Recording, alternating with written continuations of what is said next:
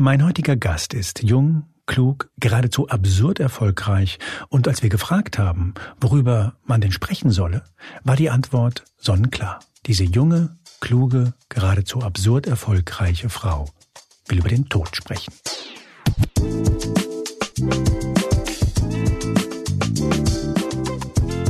Hier ist Moreno Plus Eins, der Interview-Podcast Spiegel. Mein Name ist Juan Moreno und das ist mein aufrichtiger Versuch, keinen Laber-Podcast zu machen. Heute ist bei mir Paulina Kraser und wer in der Podcast-Welt unterwegs ist, wird sich vermutlich jetzt sagen, ist das nicht die von Mordlust? Genau. Es ist sie. Paulina macht zusammen mit ihrer Kollegin Laura Wohlers den True Crime Podcast Mordlust.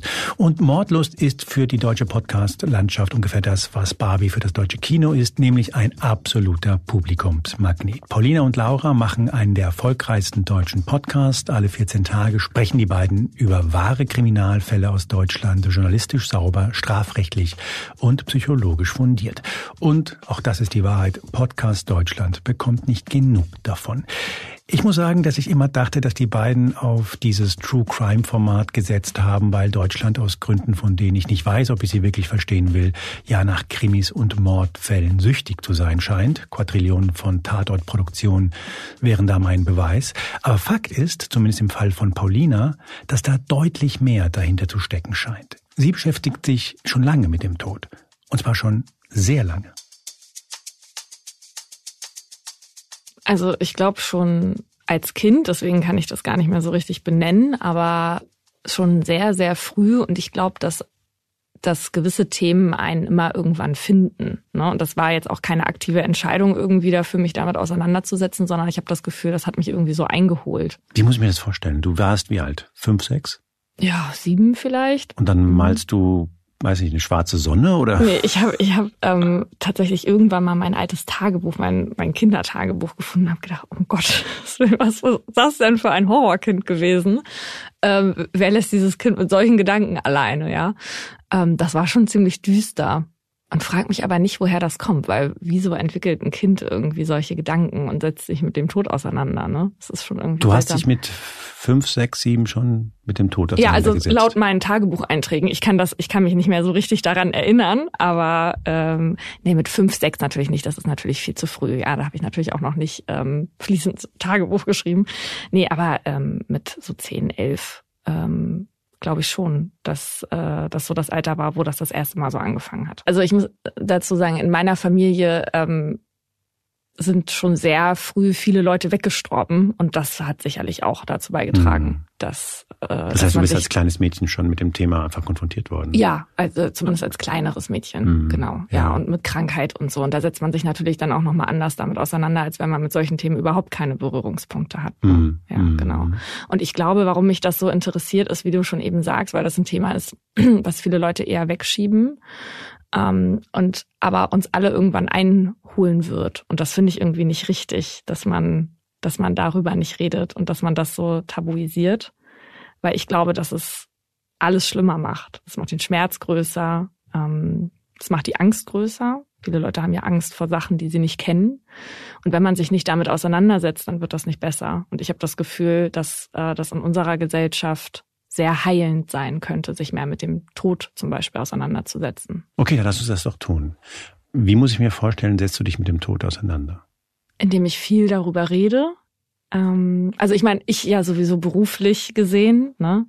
Ähm, was ich ja faszinierend finde, wenn man bedenkt die ganze Zeit, was du beruflich machst und womit du dich Tag ein, Tag aus beschäftigst, dass mhm. du dann sagst, ich finde, es ist genau mein Thema, finde ich schon, schon interessant. Aber ich habe dich unterbrochen. Also. Äh, es ist natürlich ähm, nur ganz kurz eine andere Art äh, von ne, von Tod. Also das eine ist, Menschen werden gewaltsam aus dem Leben gerissen und es geht um die Aufarbeitung und es geht darum, wie Angehörige damit umgehen. Das ist eine, nochmal eine ganz andere Art von Trauer auch und von Schmerz, die den, äh, die die Betroffenen oder Angehörigen da empfinden, als wenn man sich beispielsweise mit seinem eigenen Tod wegen Krankheit oder von Familienangehörigen auseinandersetzt. Ne? Das ist ja mhm. schon was anderes. Also das eine ist eher ja die Vorbereitung auf etwas, was uns alle irgendwann ereilen wird. Und das andere ist ganz oft irgendwie ein gewaltsamer Akt, der ohne Ankündigung äh, eine riesen Lücke in eine Familie mhm. reißt, zum Beispiel. Mhm. Du hast dabei mir zu erzählen, wie du dir, wie du das machst. Also wie setzt du dich damit auseinander mit dem Thema Tod? Das heißt, liest du gerne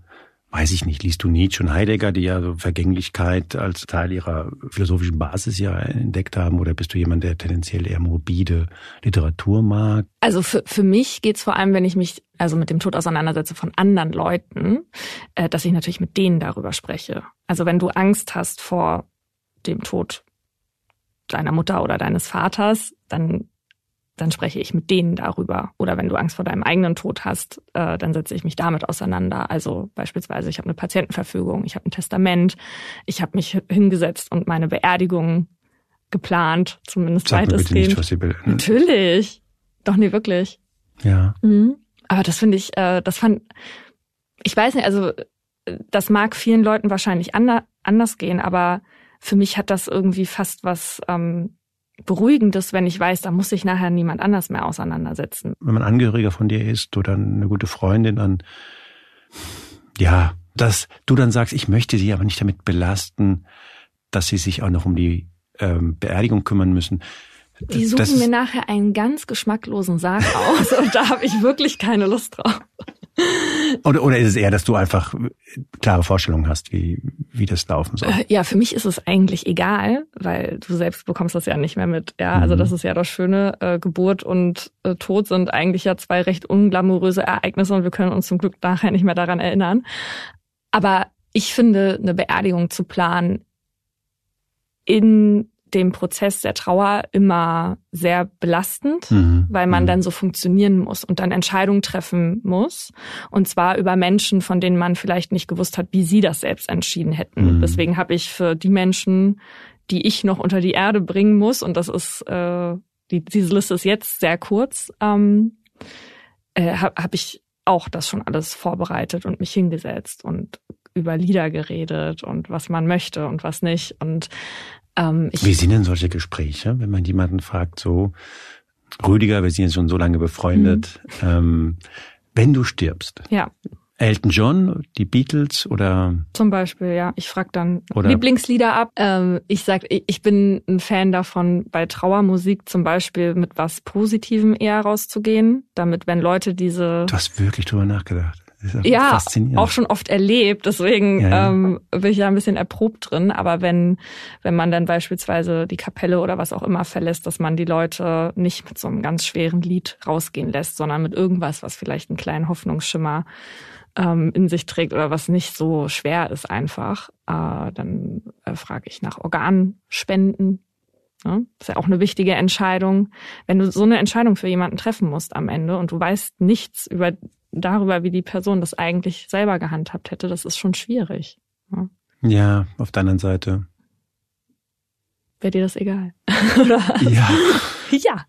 Ehrlicherweise ja. Das hat schon was. Das klingt äh, wahnsinnig vernünftig. Also stellst du dir denn vor, wie dein Tod ist? Nee, also ma manchmal kommt das natürlich, wenn, ähm, kennst du das, wenn du an der, an der, am Gleis stehst ja. die Bahn kommt. Ja, ja, ja, ja, Oder, oder du sitzt in der Bahn und der andere zukommt, dann hast du auf einmal diese Vorstellung mhm. von dir, wie du denn da vorne an der mhm. Scheibe klebst oder so. Ne? Aber das kommt, also das ist jetzt keine Übung, die ich jetzt absichtlich mache, um mich damit auseinanderzusetzen oder so.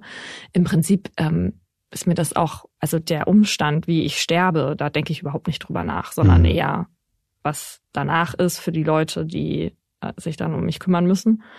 Ähm, genau. Bist du hypochondrisch? Nee. Könnte man ja meinen, wenn man sich mit, äh, mit Vergänglichkeit, mit Krankheit, mit Tod auseinandersetzt, dass man jemand ist, der dann auch ständig glaubt, dass er kurz davor steht, äh, zu sterben. Ja, aber ein Hypochonder, der hätte ja vor allem dann auch Angst davor, oder? Das ist doch, was sie antreibt. Bitte also, sag mir nicht, du hast keine Angst vor dem Tod. Ähm, Entschuldige, ja. du kannst natürlich sagen, was du willst. Das klang jetzt ganz falsch. Wie soll falsch. ich dir jetzt sagen, Juan?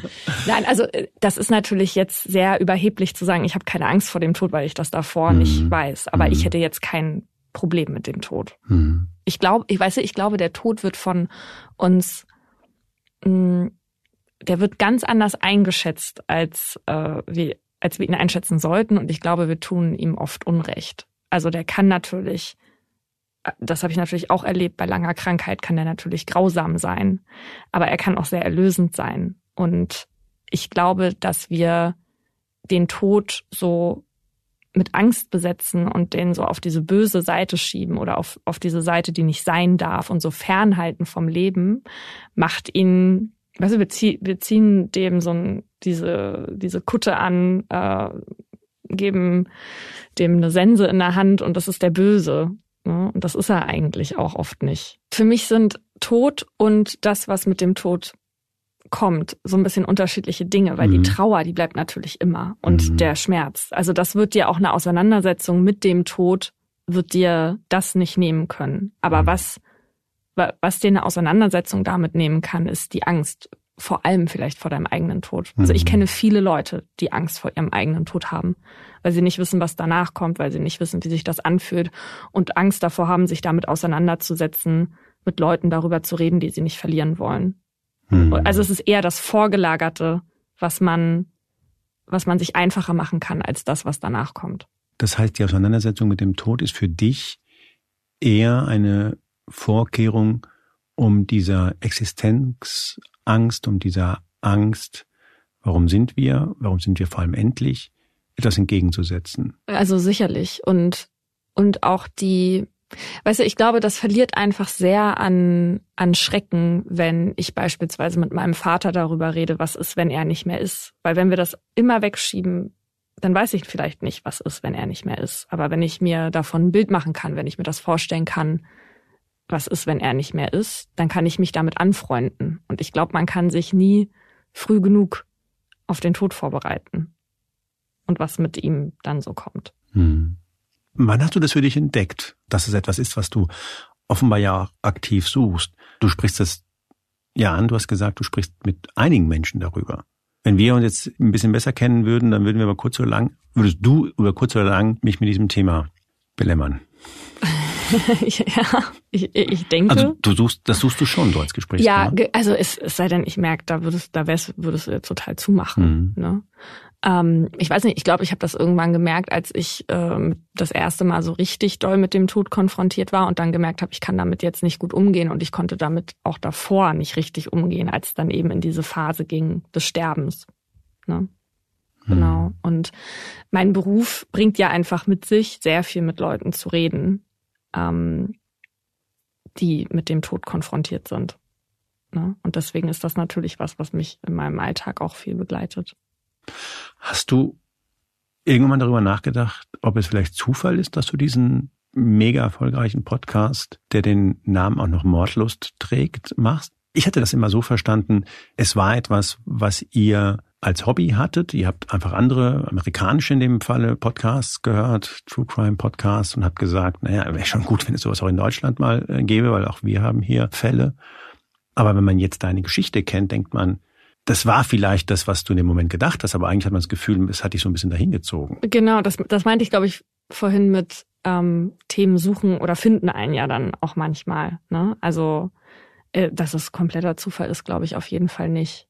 Nee. Ähm, und es war vor allem sehr wenig strategisch. Also es war nicht so, ah, was gibt's hier auf dem Markt noch, was könnten wir machen, was erfolgreich wird, dann besetzen wir das oder so. Sondern es hat uns schon beide in diese Thematik auch hingezogen mhm. und äh, uns dann sehr unerwartet getroffen, dass es dann so gut lief. Ja. Was übrigens, was ich auch interessant finde, weil dadurch, dass der Tod ja eigentlich totgeschwiegen wird oder viel nicht darüber geredet wird. Dafür werden relativ viele True Crime Formate kon konsumiert, wo man sich ja auch auf eine Art und Weise damit beschäftigt. Ne? Und manchmal frage ich mich, ob Leute sozusagen versuchen, sich halt nicht mit mit dem eigenen Tod und dem eigenen Umfeld und den, äh, dem Tod zu beschäftigen, weil es zu schmerzhaft ist, sondern das dann auslagern in andere Geschichten, die anderen Menschen passiert sind.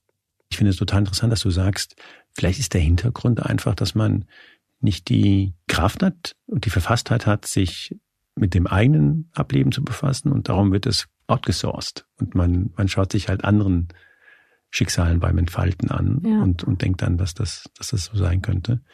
Hast du denn das Gefühl, dass dir das geholfen hat? Ist das etwas, was du jetzt, weil du sagtest, dadurch, dass du dich mit dem Thema Tod auseinandergesetzt hast, dass du damit jetzt deine Ruhe gefunden hast und dass du jetzt sagen kannst, das Thema ist für mich da einsortiert, wo es hingehört? Ja, würde ich schon sagen. Auf jeden Fall.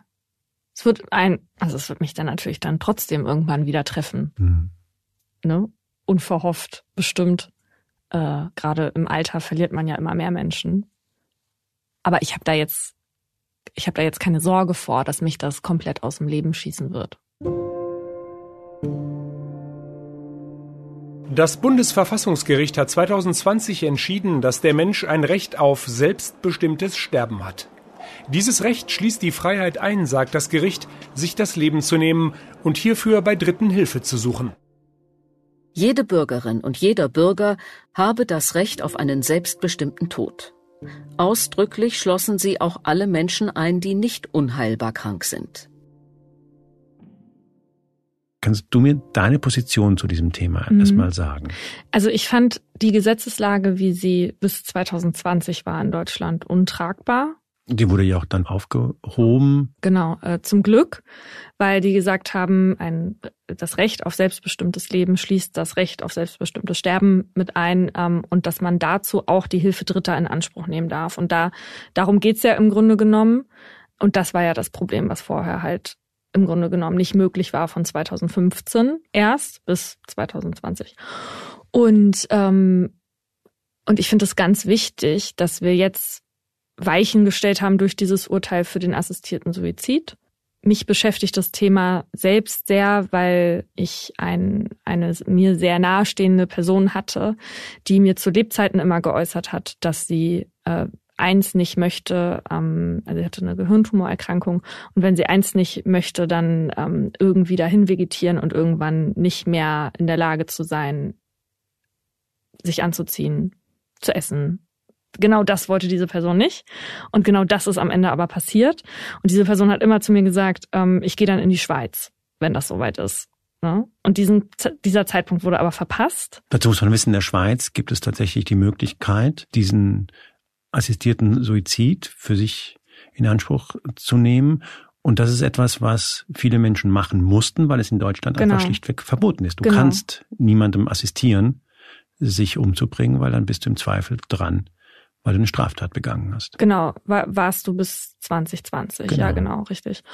Und ähm, ich meine, in diesem Fall hätte der assistierte Suizid nicht viel gebracht, denn beim assistierten Suizid musst du das Medikament am Ende immer noch alleine zu dir nehmen und das war bei ihr nicht mehr möglich, weil sie diesen Zeitpunkt dann verpasst hat. Sie hätte das dann nicht mehr machen können, also weil die Krankheit auf einmal dann so zugeschlagen hat, sozusagen, dass mhm. das nicht mehr möglich war. Aber du wusstest, diese Person, äh, die mir sehr wichtig war, wirst du dir überlegt haben, dass du mir nicht sagen willst, genau wer es ist, aber habe ich genau, habe ich noch nie. Deswegen würde ich das gerne jetzt so belassen. Ja. Aber das heißt, das war jemand, der dir sehr nahe stand und du weißt, dass exakt die Situation, in der dieser Person war, exakt diese Position, in dieser Position wollte sie nicht sein. Genau, ja.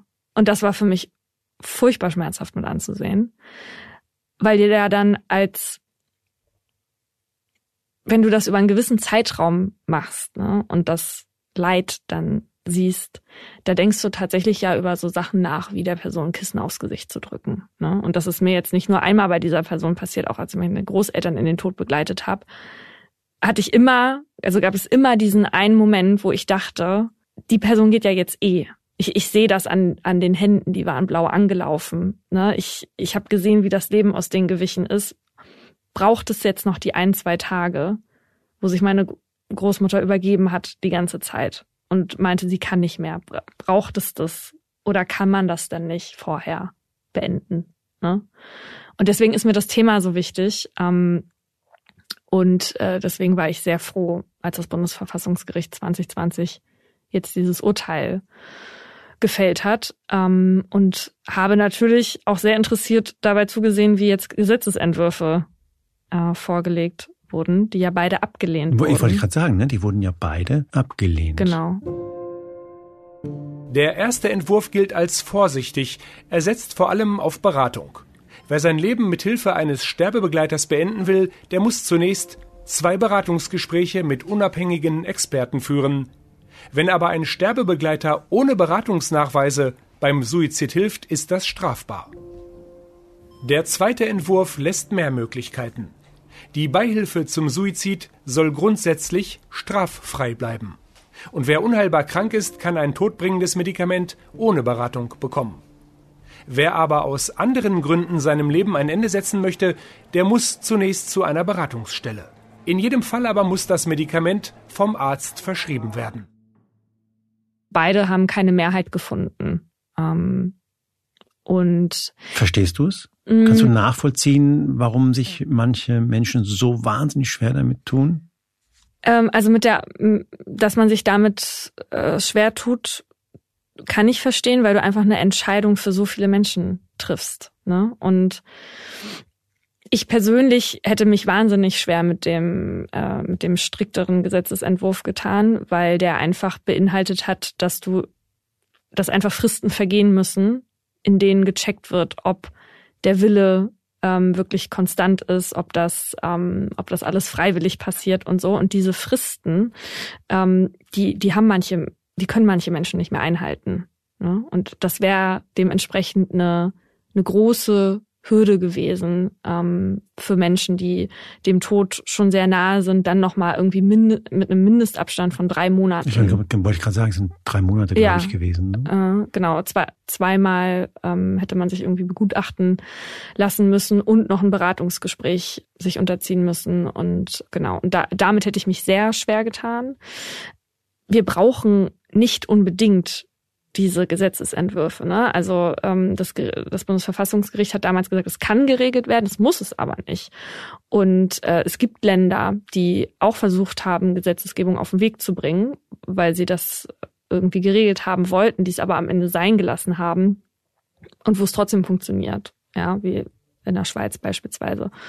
Und die, die Sterbehilfevereine jetzt gerade zum Beispiel, die können damit jetzt ganz gut arbeiten, weil weil es nicht mehr unter Strafe äh, gestellt ist generell. Das heißt, sie haben eigene Richtlinien für sich teilweise gefunden, arbeiten mit Ärzten und mit Gutachtern äh, oder Gutachterinnen zusammen und haben auch gute Erfahrungen in der Zusammenarbeit mit der Polizei und mit der Staatsanwaltschaft gemacht. Denn immer wenn es einen assistierten Suizid gibt, dann muss danach ermittelt werden. Und äh, das klappt bis jetzt ganz gut. Und dann wird gecheckt, ob es wirklich um diesen ähm, um diese freie Willensentscheidung ging und dann wird das Ermittlungsverfahren wieder eingestellt. Mhm. Also du würdest sagen, es ist vielleicht gar nicht nötig, dass wir das Ganze jetzt durch ein Gesetzgebungsverfahren ziehen? Ich würde sagen, man muss immer die Leute fragen, die es betrifft. Ich bin jetzt in dieser Situation gerade nicht. Das Einzige, wo ich aktuell so ein bisschen die Problematik sehe, ist, dass viele halt gerne diesen einen Wirkstoff hätten, dieses Natriumpentobarbiat.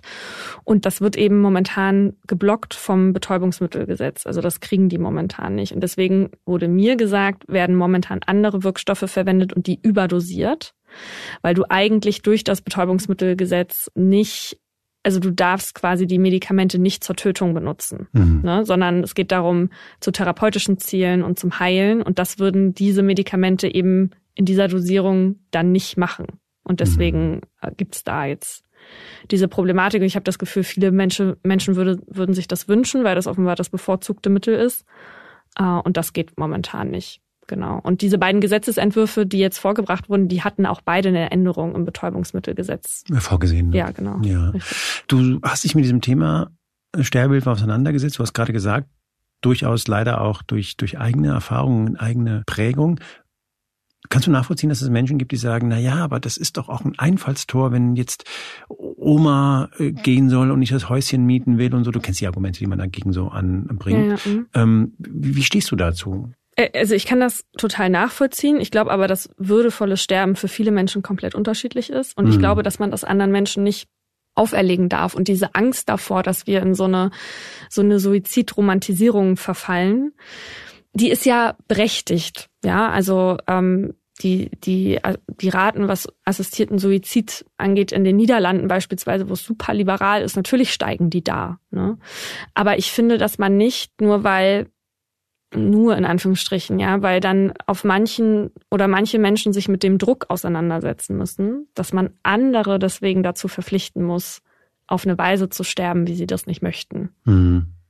Also du erkennst schon an, es ist ein wahnsinnig komplexes und schwieriges. Also auf jeden Fall, auf ja. jeden Fall. Ja, mhm. es ist ja auch alleine von der religiösen Perspektive her wahnsinnig umfangreich und äh, ne, also da gibt's so viele verschiedene Überlegungen, die damit einfließen. Aber wir haben ja nun mal jetzt diese Grundlage bei uns, mhm. ja. Also ähm, wir haben dieses, wir haben dieses Urteil jetzt und deswegen finde ich, wäre es eigentlich gut, wenn man natürlich gewisse Richtlinien finden würde, mit denen man arbeiten kann. Ich verstehe sozusagen nicht, und da sind wir wieder bei diesem Thema, warum die Menschen, die das nicht in Anspruch nehmen möchten, warum die das anderen auferlegen wollen, ist auch nicht zu tun. Bist du ein pessimistischer Mensch? Sagen pessimistische Menschen über sich selbst, dass sie pessimistisch sind? Nee, sie sagen Realisten, aber sie ja, sind Pessimisten. deswegen wollte ich jetzt gerade nicht Realisten sagen, weil das wäre das wäre so offensichtlich dann, ja. Ich glaube, dass pessimistische Menschen ein bisschen ängstlich sind. Glück ist halt Realität minus Erwartung. Und dann kannst du halt entscheiden, wie groß du deine Erwartungen schraubst. Und wenn du die Erwartungen halt ganz, ganz klein schraubst, dann ist es eigentlich immer ein bisschen besser. Mhm. Aber es sagt eigentlich ja nur, etwas darüber aus, wie viel Angst du empfindest. Also bist du ein lethargischer Pessimist, wenn du eine Pessimistin bist? Bist du eine lethargische Pessimistin oder bist du so eine Hands-on-Pessimistin? Weil da finde ich einen riesen Ich bin überhaupt keine Pessimistin. Also das du bist Realistin. Was, äh, ich glaube mir, also für Erwartungshaltung zum Beispiel, wenn wir gerade dabei sind, da fehlt mir ein bisschen der zukunftsgerichtete Blick. Du planst auf der anderen Seite total viel und aber nur das Ende und alles dazwischen lasse ich aus, wie so eine Leerstelle. Ah, aber du bist schon jemand, der dann, wenn er etwas macht, das doch auch dann gut machen will Auf und vor allem jeden gut, Fall. gut macht. Ich habe ja mein Leben nicht aufgegeben. Es, ist, so, es hört sich so an, als ob Paulina, weil ich, Frau Krass, Sie haben Ihr Leben aufgegeben. Ja, Sie haben Ihr Leben aufgegeben, Sie resignieren einfach nur. Nee, nee also natürlich, also wenn ich Projekte habe oder irgendwas, natürlich möchte ich das gut machen und ich bin total die Micromanagerin und ähm, also ja, ja, und Perfektionistin auf jeden Fall.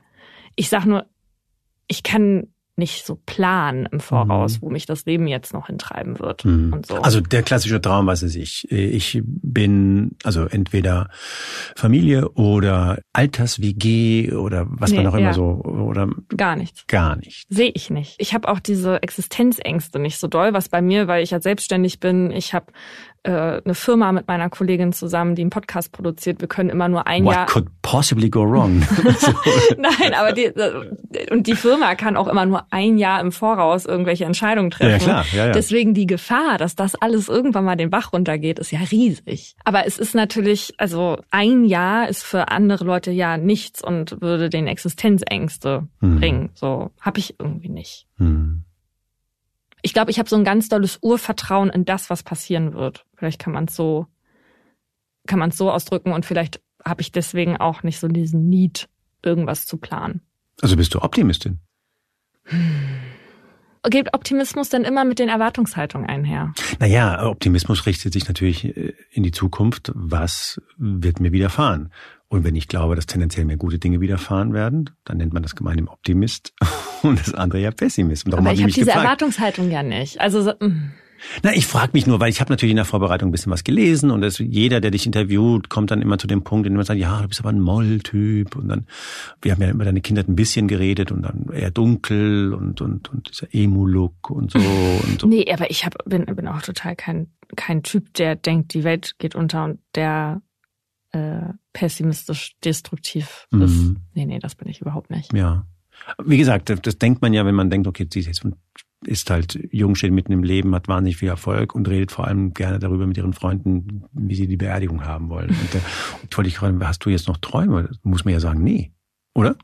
Ich würde total gerne mal einen Tornado sehen. Das ist der schrägste Wunsch, den ich jemals gehört habe. Wieso? Das sieht doch wahnsinnig aus. Früher gab es immer auf RTL 2 oder Vox gab es immer diese äh, Tornado Hunter. Nein, ne? Ja. Hab's geliebt. Ich auch. Oh, ich würde das so gerne mal sehen. Du würdest gerne einen Tornado sehen. Ja, von so einem Naturereignis ähm, Zeugen werden. Weil ich glaube, dass sowas holt Leute dann auch nochmal immer so zurück Ne? Also dann siehst du da diese ganze Naturgewalt und denkst ja, äh, ich habe das zum Beispiel abends, wenn ich in den Sternenhimmel guck, dann denke ich mir, wie mickrig das alles ist und worüber man sich Gedanken macht. Ne? Und das lässt einen wieder so auf das zusammenschrumpfen, was man ist, und zwar eine kleine Ameise. Und sowas finde ich irgendwie immer toll. wieso hast du das Gefühl, dass du gerne dabei sein möchtest, wenn dir die Natur sagt, du bist eine kleine Ameise? Weil das total erholsam ist, aus dieser Welt, in der wir leben, mit diesen Problemen, die wir haben, so, ne, da so einen Schritt zurück zu machen und sich das alles irgendwie mal von ganz weit weg anzugucken. Also man sieht's halt nur meistens dann vielleicht nicht, dass man sich gerade in dem Moment einfach immer um dieselbe Sache herum bewegt und sich dann da so reinsteigert. Hast du ein ähm, Beispiel, damit ich mir das vorstellen kann? Mm. Also was ist etwas, was dich total beschäftigt hat und du denkst dir, hätte ich jetzt auch irgendwie so reflektiert bin ich nicht, dass ich dir das jetzt sagen könnte. Nee, ich, ich sehe das bei einer Freundin von mir beispielsweise, ja, wenn, wenn die sich auf Arbeit über eine bestimmte Person aufregt und mhm. sich regelrecht daran festbeißt, weil ich das Gefühl habe, sie braucht dieses Problem jetzt als Antrieb und als Reibung, um damit irgendwas passiert, ne? Also ohne die Lows gibt's ja dann auch nicht, nicht die Highs, ne? Aber und da denke ich mir manchmal, ich habe das ja auch mit Sachen und ich würde mir wünschen, ich würde das besser erkennen. Um dann Aber sind das bei dir thematische Dinge? Also ist es, weiß ich nicht, ist das eine politische Debatte, eine soziale Debatte oder sind das tatsächlich eher private Sachen? Da hat doch die Kollegin, der Kollege und so weiter. Also was ist etwas, was sich da triggert? Und, und du denkst, da wünsche ich mir manchmal, dass man so einen Schritt zurückgehen mm, könnte. Ja, also vor allem berufliche Sachen, weil ich sehr eingebunden bin durch meinen Beruf. Mm. Ne? Also der nimmt wirklich den Großteil meines Lebens ein. Mm.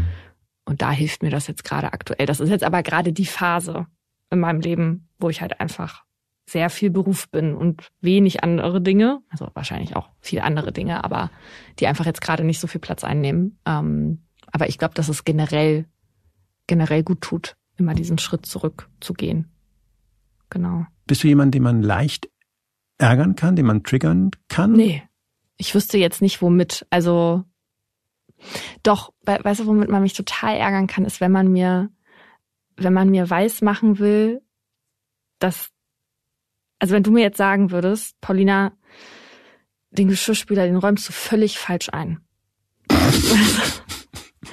oder ähm, oder das Skript, das schreibst du komplett blöd das musst du doch eigentlich so und so machen.